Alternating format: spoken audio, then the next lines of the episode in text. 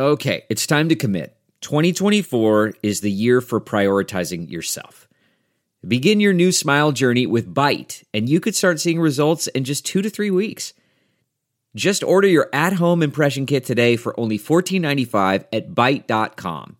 Byte clear liners are doctor directed and delivered to your door.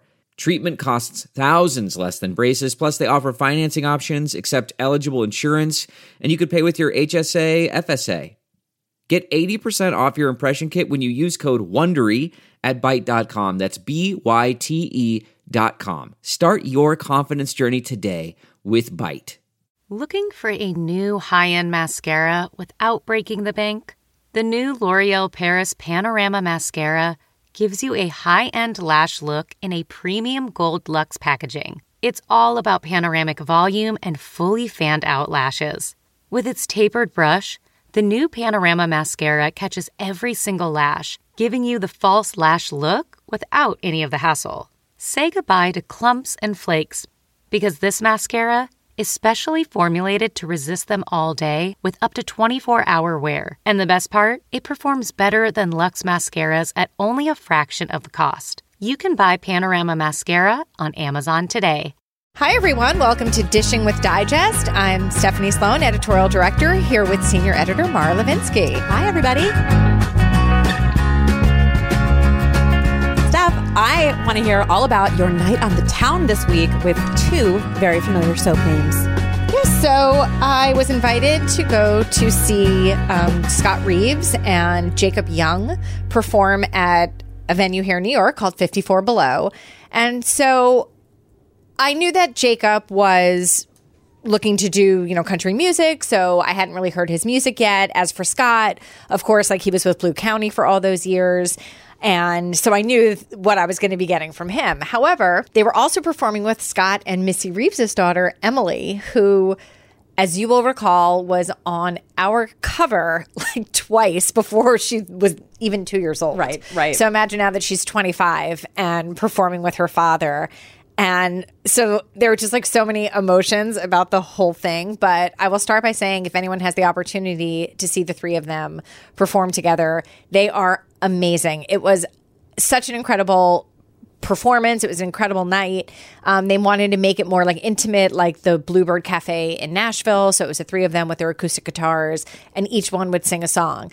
Um, let me say this about Emily Reeves how somebody has not found her, plucked her out of Nashville, and made her a huge star is beyond me. She is incredible and so talented.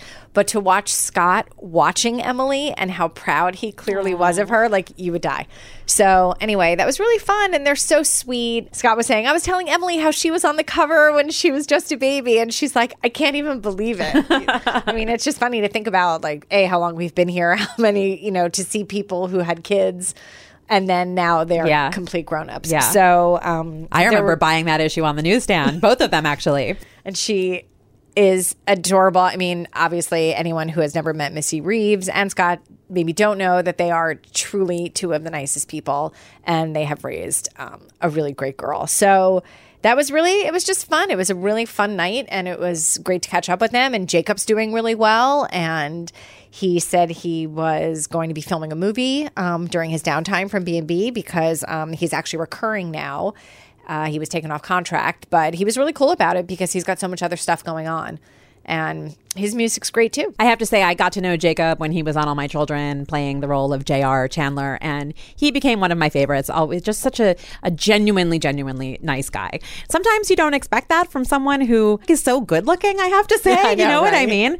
Um, but he was always so warm and gracious to me, and I've uh, and continues to be whenever I've run into him through the years. So, uh, very excited for what the future holds for him. And you and I got to see him as Lumiere in Beauty and the Beast. did we Broadway. ever? That yeah, was fun. That was fun. So today we're going to be joined by Tristan Rogers, who plays Robert Scorpio on General Hospital. Uh, something you definitely know about me is that was really the first show that I started watching, and I started watching it in 1980 which was really right at the height of Luke and Laura. That story sucked me in. So, of course, Robert was a huge part of that. So, I am a Scorpio fan from way, way back.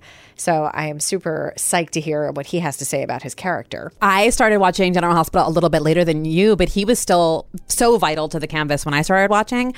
that the first Robert pairing that I have memories of was Robert and Catherine Delafield. Do you remember Robert and Catherine? Oh, please, of course. Yes. I still sometimes hear the song. I will spare you my singing voice, but she sang a song, I think with Frisco, with the lyrics were like, You went straight to my heart like you already knew the way. I, I still, it's like rings in my ears to this day. But that's how much I loved Robert and Kate, that that, that was like in my head. And then to find out, you know, oh, actually, Robert and and Robert and Holly were kind of bigger deals in the big sphere of General Hospital. It was amusing to me as a, you know, fan coming into the show. That's funny because that's who I would say were my two couples with him because I loved Robert and Anna, and I God, I loved Robert and Holly and that whole story, how he married Holly when Luke was Presumed, dead, in an avalanche. Yes, I mean just that whole thing, and then Luke revealing himself. I mean, these are really. I have amazing memories of General Hospital in the '80s.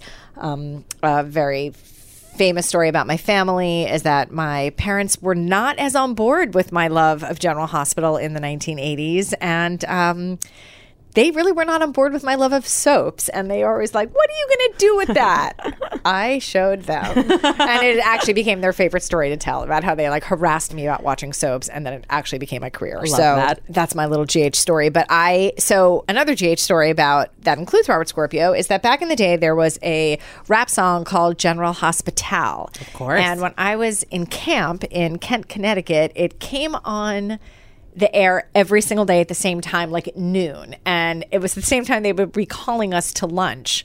But I'm like, no, no, no, I have to hear General Hospital. I mean, this was like before you could download a song Right, and like listen to it anytime you want. So you had to wait for it to come on the radio. And they had like this guy who is not Tristan, but is supposed to be Robert Scorpio with this kind of like really bad Australian accent talking sort of in the middle of it. And I'm not going to sing it for you, but I could still to this day do every single word. I absolutely. Uh, a love that story and B love when Robert comes to visit Port Charles or Bern, Switzerland. In this instance, that's where we uh, first see the character or saw the character upon his return. However, there's like a lot of fan reaction this time around to the story they're telling. Uh, yeah, absolutely. Uh, so Robert was brought back as part of you know Anna's search to track down Heinrich Faison, who she believes is her son, who the audience knows is actually in Port Charles as Peter, and a lot of people are really upset at the introduction of this never before known about offspring of Anna and Faison. And I totally understand that. I think it's a, always a risk to rewrite something foundational about a character that is as beloved as Anna is. And I know we've talked about the how you've gotten letters from fans who are quite prickly about the fact that if Anna had a kid with Faison before she was married to Robert, that means she wasn't a virgin when she met Robert, which was clearly established. And, you know, it, it does tamper with something sacred to the audience when these kinds of decisions are made that contradict things that fans have always believed about a beloved character. Absolutely. So I manage our sound off box, and so I get all of the emails from readers and letters. I will say Finola Hughes and Anna generate the most mail, period, of any show, any mm-hmm. character. I get the most about her. So that is what they're upset about because Anna and Robert had a very specific and beloved backstory. Mm-hmm. And so they feel that this current story is tampering with that and they are not happy. And that seems to be what the thrust of what the complaint was in what I'm getting from our readers. Yeah, and you know, uh, I I'll admit when I first heard that this was going to be transpiring on the show, that I also was thinking about the through line of the Anna and Faison relationship and how uh, you know it was always driven by his love and obsession for her and her rejection of him, how he always wanted her and could never have her. And then we find out, oh, actually, you know, they were intimate back in the day and actually had a child. It's it's jarring, um, but I do understand how, from a writing point of view, there's value to adding a character to the canvas who is a blood relative of Anna's and lives in Port Charles full time now that Robin doesn't and Robert doesn't.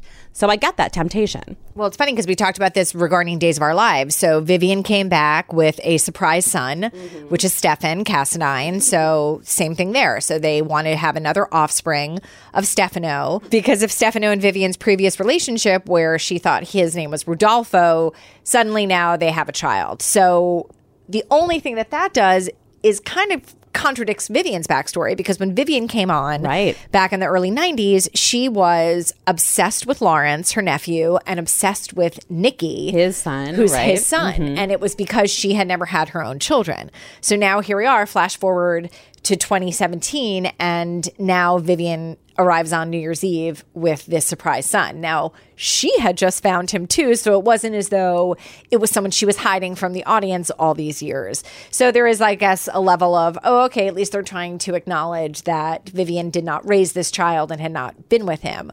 But I think it's funny. It's one thing for a man to have a surprise child like John Black on days and Paul. So he never knew Paul was his son. And he finds out, well, of course, because he could have slept with a woman and she leaves and gets pregnant and you never hear from mm-hmm. them again. Mm-hmm. But when it's a woman, it just becomes like, well, did she forget having that baby?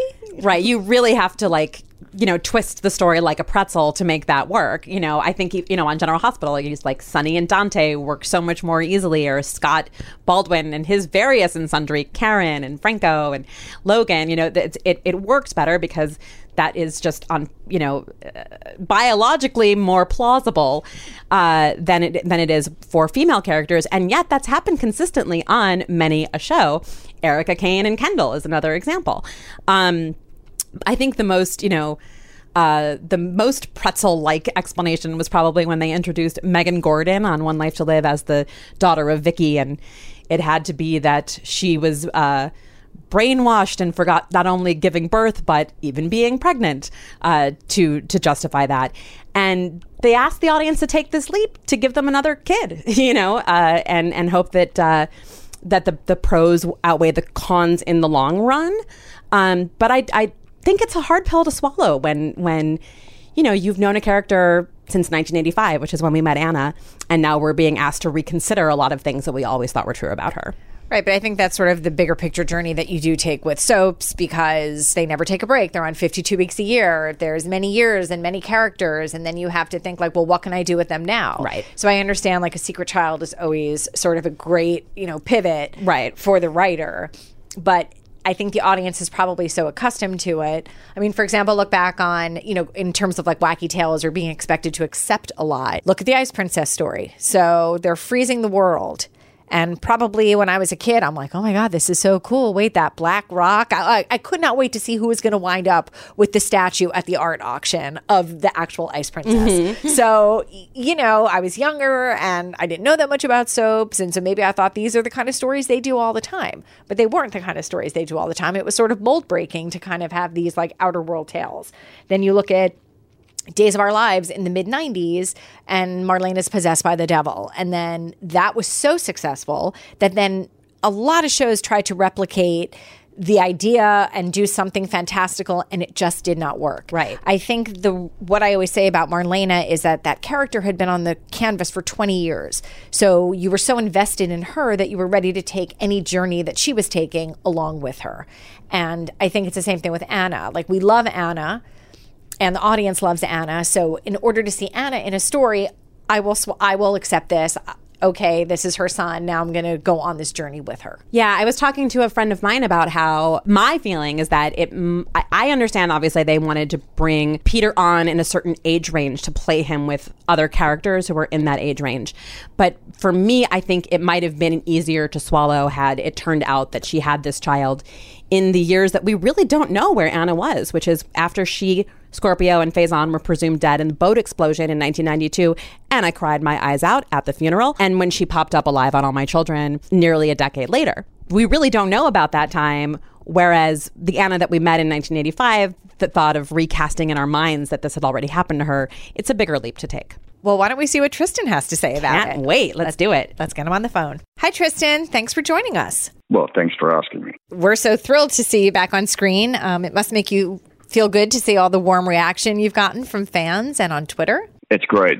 uh, it's it's good to know that you're doing something that uh, that you hope is working. We were just talking about some of our own favorite Robert Scorpio moments. When you think back on all the sun, various and sundry storylines and adventures and all the things that make Scorpio so beloved to the audience, are there stories or moments that stand out to you as particular favorites? I think, uh, ironically, the storyline I did back in 2006 when I first came back, that virus storyline, mm-hmm. that had a lot of potential. And it's funny, I was talking to somebody in the studio the other day about it, and it was probably the only story that I ever did that had a specific beginning and a specific end. All of the others kind of have a kind of a beginning, and then there's a middle part, and then sometimes they end and sometimes they don't. But that one had a specific start and finish, and actually it could have been pulled out and used as video. I was surprised that somebody didn't do that because it, it sort of uh, like would have functioned on its own as a standalone little adventure. It could have been a you know a good two-hour movie. Now, Robert Scorpio is definitely one of the most iconic daytime characters, not only for you playing him, but also just for his name and you know what he means to the General Hospital history. Um, what has it been like for you to run into fans over the years? Because you must meet ones who just remember those glory days of GH. What do they say to you? Pretty much the, the same question. You know, what, whatever happened? Why aren't you there? Etc. Etc. Uh, and these are generally viewers that have probably lapsed people that don't watch the show anymore. You tend to get more comments from the public in the form of, oh, I used to watch you all the time and you think to yourself, yeah, you used to watch. and, and this, I think, has been an ongoing problem with the remaining soap operas that are left, that they are losing viewers. And there doesn't seem to be any co- coherent plan to keep them or to lure them back. When you look back at those early years on the show, were you aware at the time that they were so that it was just such a special popular time with the audience you were doing your job and you you know you made as much sense as you could out of the story and you had as much fun with, as you could with it. But I don't think anybody was thinking too far ahead. Certainly, nobody was thinking that at some point all the soaps would be gone. Nobody would have ever thought that that could happen, but it did.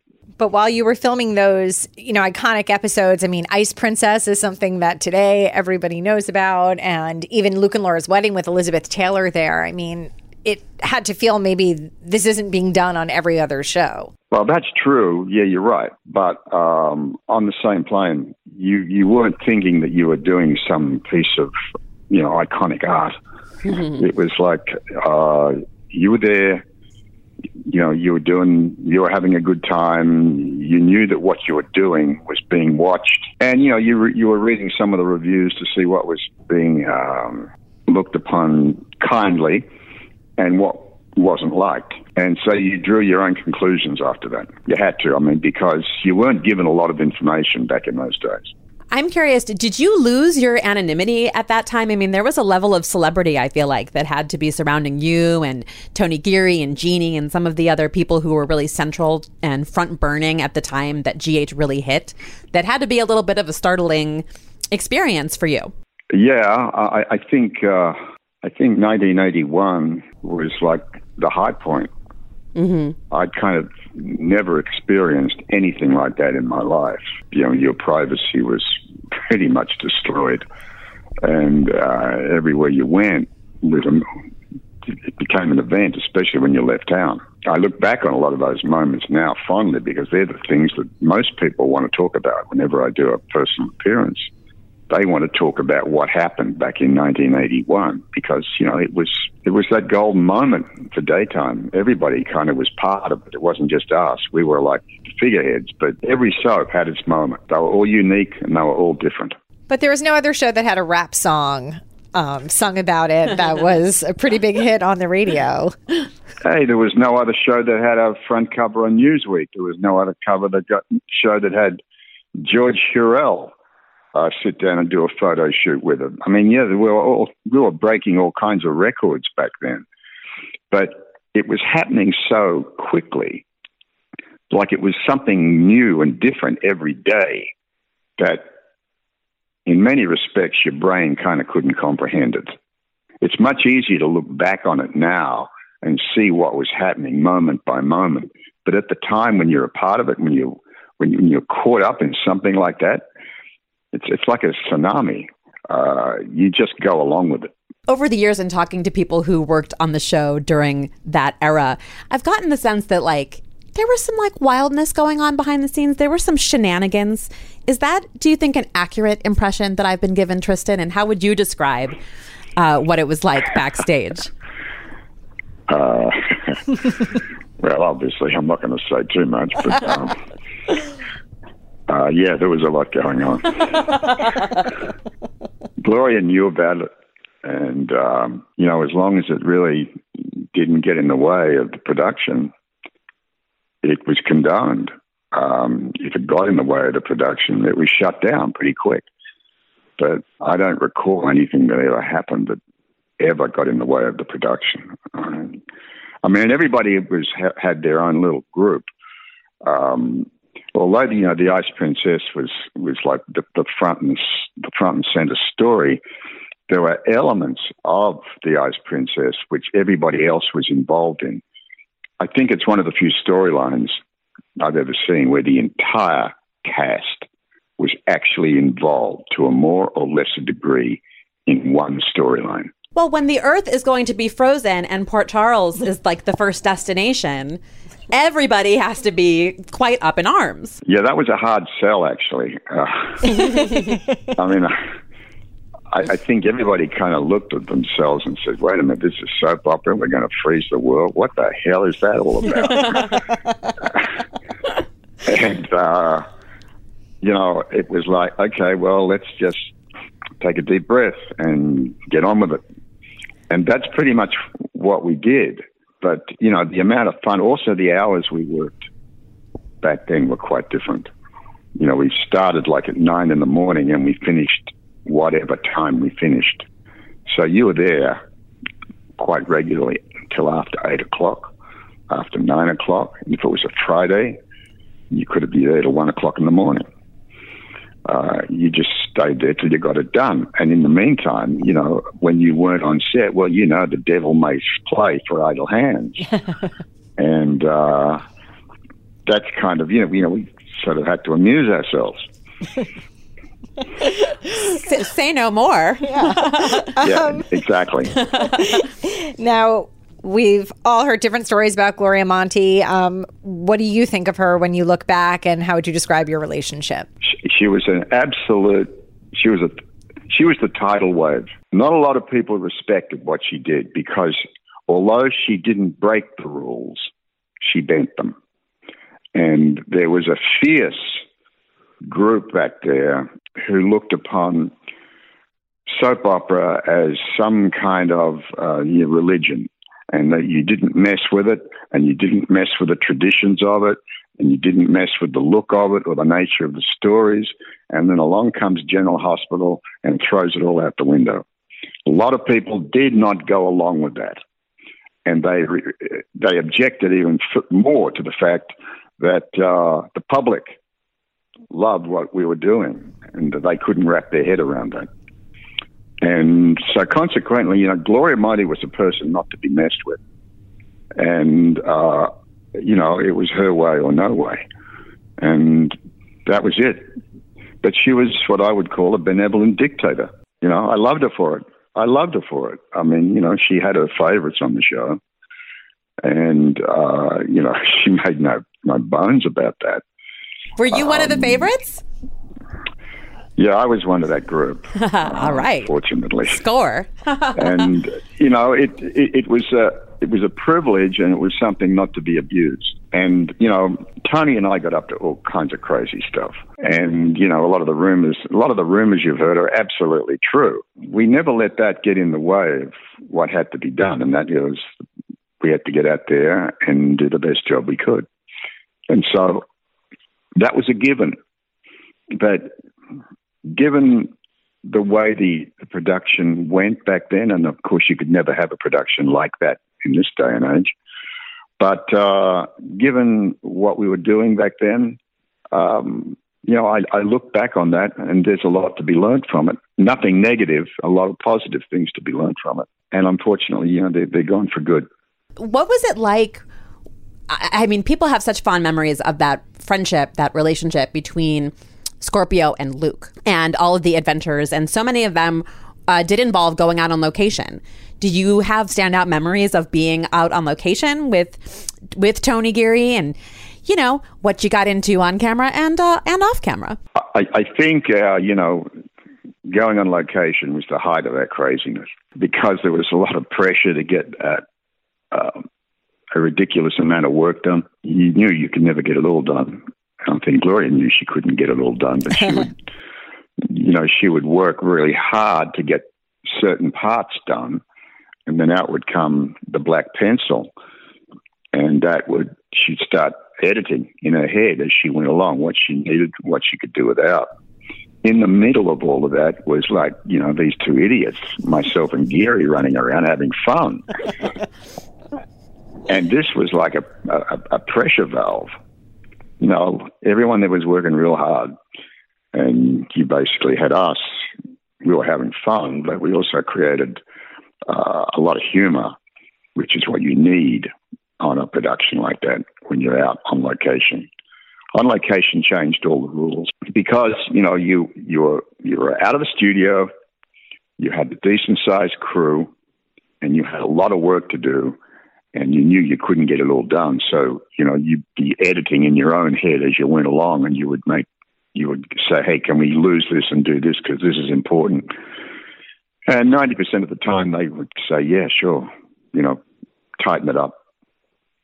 So yeah, I mean, uh, there was a lot of we did a lot of location work, um, probably more than any other show at the time. And although I uh, argue about the effectiveness of locations, there was no getting around the fact that they were there and we were doing them, and they became an important part of the show. Yeah, they're very standout memories for me, I'll say.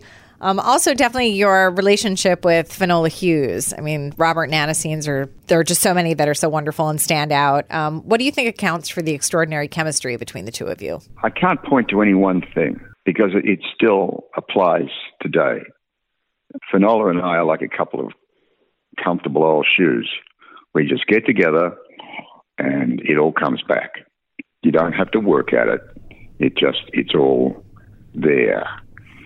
Um, I think in any kind of relationship, on television, film, wherever, there has to be a lot of giving on both sides to make any sort of on camera relationship work. Uh, you know, chemistry is not something you, you go out and buy in a store. It's something which evolves from two people who just get the fact that, okay, in order to make this scene work, I can't be this character. I've got to be this character and pull back here. And the other person who you're working with is reacting to that because all acting is reacting. And uh, you, you, you have to get into a kind of a mindset that in order to make it work, you've got to give. And I think we understand that very, very well. But it's funny, you know, you, you bring up the Anna thing. I kind of got very historic about that. And I said, well, let's not forget the fact that when these two came to Port Charles, they'd been divorced for uh, seven or eight years. There was no romance at that particular stage. And her appearance, like, shocked him. She was the last person in the world he expected to see at that point when that happened. And we set out to maintain that. We, we set out to keep that that that that, that essence going. That it developed into a relationship where the child was like central, and they both worked at keeping the kid happy and protected and maintaining an, an, a, what they could maintain as a family life. And that's kind of where we're going a little bit. The grandchild with Brooklyn. It, it's similar to what we had going with Kimberly. Oh, your scenes with her are so uh, charming and super precious, super precious. Um, I I'm curious to know what your reaction was when you found out that uh, you know per the current storyline that you would be coming on into anna apparently had a child with Faison that Robert knew nothing of the existence of. Bit of a stretch. The audience agrees from the mail I've gotten. She and I sat down, Finn and I sat down and worked out the timeline. And she said to me, The timeline works, just. And I said, Okay. I said, Well, let's just work with that and not try to write too many questions into it. Because if you really start to question the storylines, you're going to drive yourself crazy.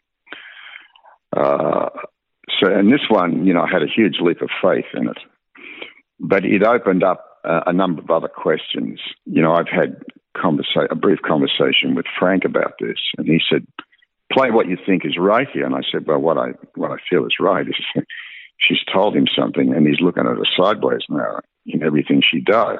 But of course, that's not in the writing. So these are things that uh, and I have kind of had to add to it.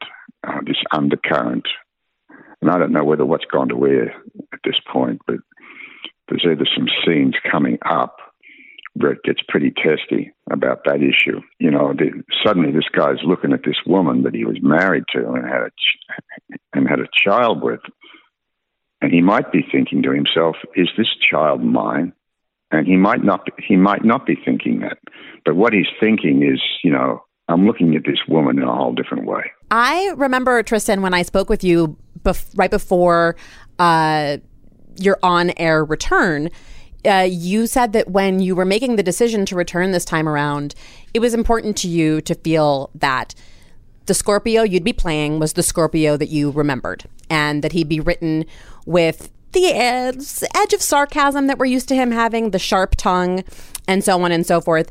And I got the sense that maybe you felt like that had been missing in some of your previous returns. Is that fair to say? And how do you go about kind of ensuring that the voice of the character is authentic uh, to, to your memory of him? Well, those feelings definitely came up. Um, and in the past, when uh, I came in for a brief t- period of time, I would set about to keep the dialogue within the realm of what Robert Scorpio was all about. It wasn't always easy, but I guess in 50% of the cases I managed to do it. This time round, it's a bit different. I, I noticed right from the start that they picked up on a lot of the, the glib nature, the, uh, the smart mouth approach to things.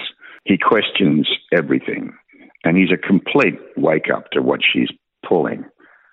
And therefore, you know, he kind of does it with a wry look on his face. It's much easier to do that this time round because a lot of that is written into it. Yeah, I take liberties with it and I add and subtract things to it. But when you've got something which is already going in the direction that you want it to go in, it's much easier to sort of subtly put things in and take things out. Whereas before, you had to make a bit of a departure. And of course, they don't like that. And, you know, there, there comes problems. But uh, yeah, I'm happy of where we're going right now. Well, if you had your druthers, would you be back at the show full time or do you prefer these short term visits? I'd like a long term stint to really reestablish the character. I mean, there's a lot of people out there that have heard of Scorpio but don't really know what he does or what he did. And you pick that up when you go out and do a personal appearance where, you know, be a couple of hundred people there and they a lot of people you know are much younger than the average audience was at that time. So you know these people are new, and you know that they're not familiar completely with what you've done, but they've heard of you, and therefore you know they they they want to up they want to look into it more. I'd like to be on camera for a bit longer and be able to sort of reestablish the character so that when he disappears again, they go, "Oh yeah, okay, yeah, I get that. I get what he's done. I get what he is. I get how he relates to the characters, and they relate to him." It's funny. We were talking the other day. I was talking to Maurice the other day, and he said it's established that these two hate each other. I said, "Yeah," and I said, "Why don't they use that? Because there's a lot that could be written there." there's a lot of history, there's a lot of story about that dislike and what these two could be doing to each other. But I said, it seems to be lost. And he said, yeah, I've brought this up and um, it seems to fall on deaf ears. I would love some Scorpio and Sonny scenes for one.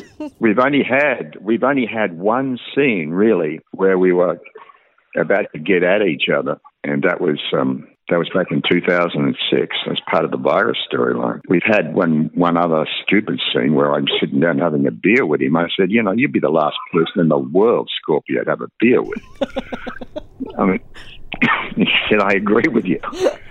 But however, however, you played it, I'm sure. Well, well, right. Who would he more likely have a beer with, Faison or Sonny? Maybe Sonny wins that and only that. um, probably Sonny, I think, under those circumstances. I'm also curious to know where things stand with you and The Young and the Restless. I think a lot of people who are listening to this are probably Colin fans as well. I don't know where I stand with Young and the Restless. Be honest, they have a they have a habit of when they're getting rid of somebody that it just ends. There's no resolution. You just aren't there. Yeah, uh, and so, therefore, I, I have no idea. So, you know, Jess is there. She's talking about the character, but we don't know where he is. He was fishing, I think, the last time. So I don't have a, you know, I don't have an answer to that question. I'm sure the General Hospital fans are happy to see you on GH. Absolutely. The YNR fans can come tune in. Yeah, I, I, you can't be in both places at once, not and be in an active story, and I, I think everybody knows that.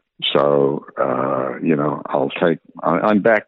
I'm back home at the moment because that's where the character is. Well, it is really a joy to have you back on the show. The second we saw you, uh, my my face lit up. I know a lot of fans feel the same way. It's absolutely wonderful to have you back on the canvas. Thank you. And thank you so much for all your time today. It was so great to talk to you. Thank you. have a good day, Tristan. Thanks, Tristan. Bye. Bye.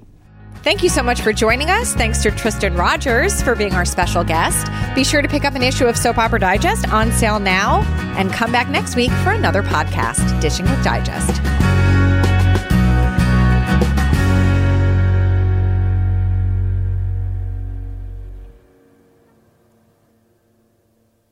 You know how to book flights and hotels. All you're missing is a tool to plan the travel experiences you'll have once you arrive. That's why you need Viator. Book guided tours, excursions, and more in one place. There are over 300,000 travel experiences to choose from, so you can find something for everyone. And Viator offers free cancellation and 24 7 customer support for worry free travel. Download the Viator app now and use code Viator10 for 10% off your first booking in the app. Find travel experiences for you. Do more with Viator.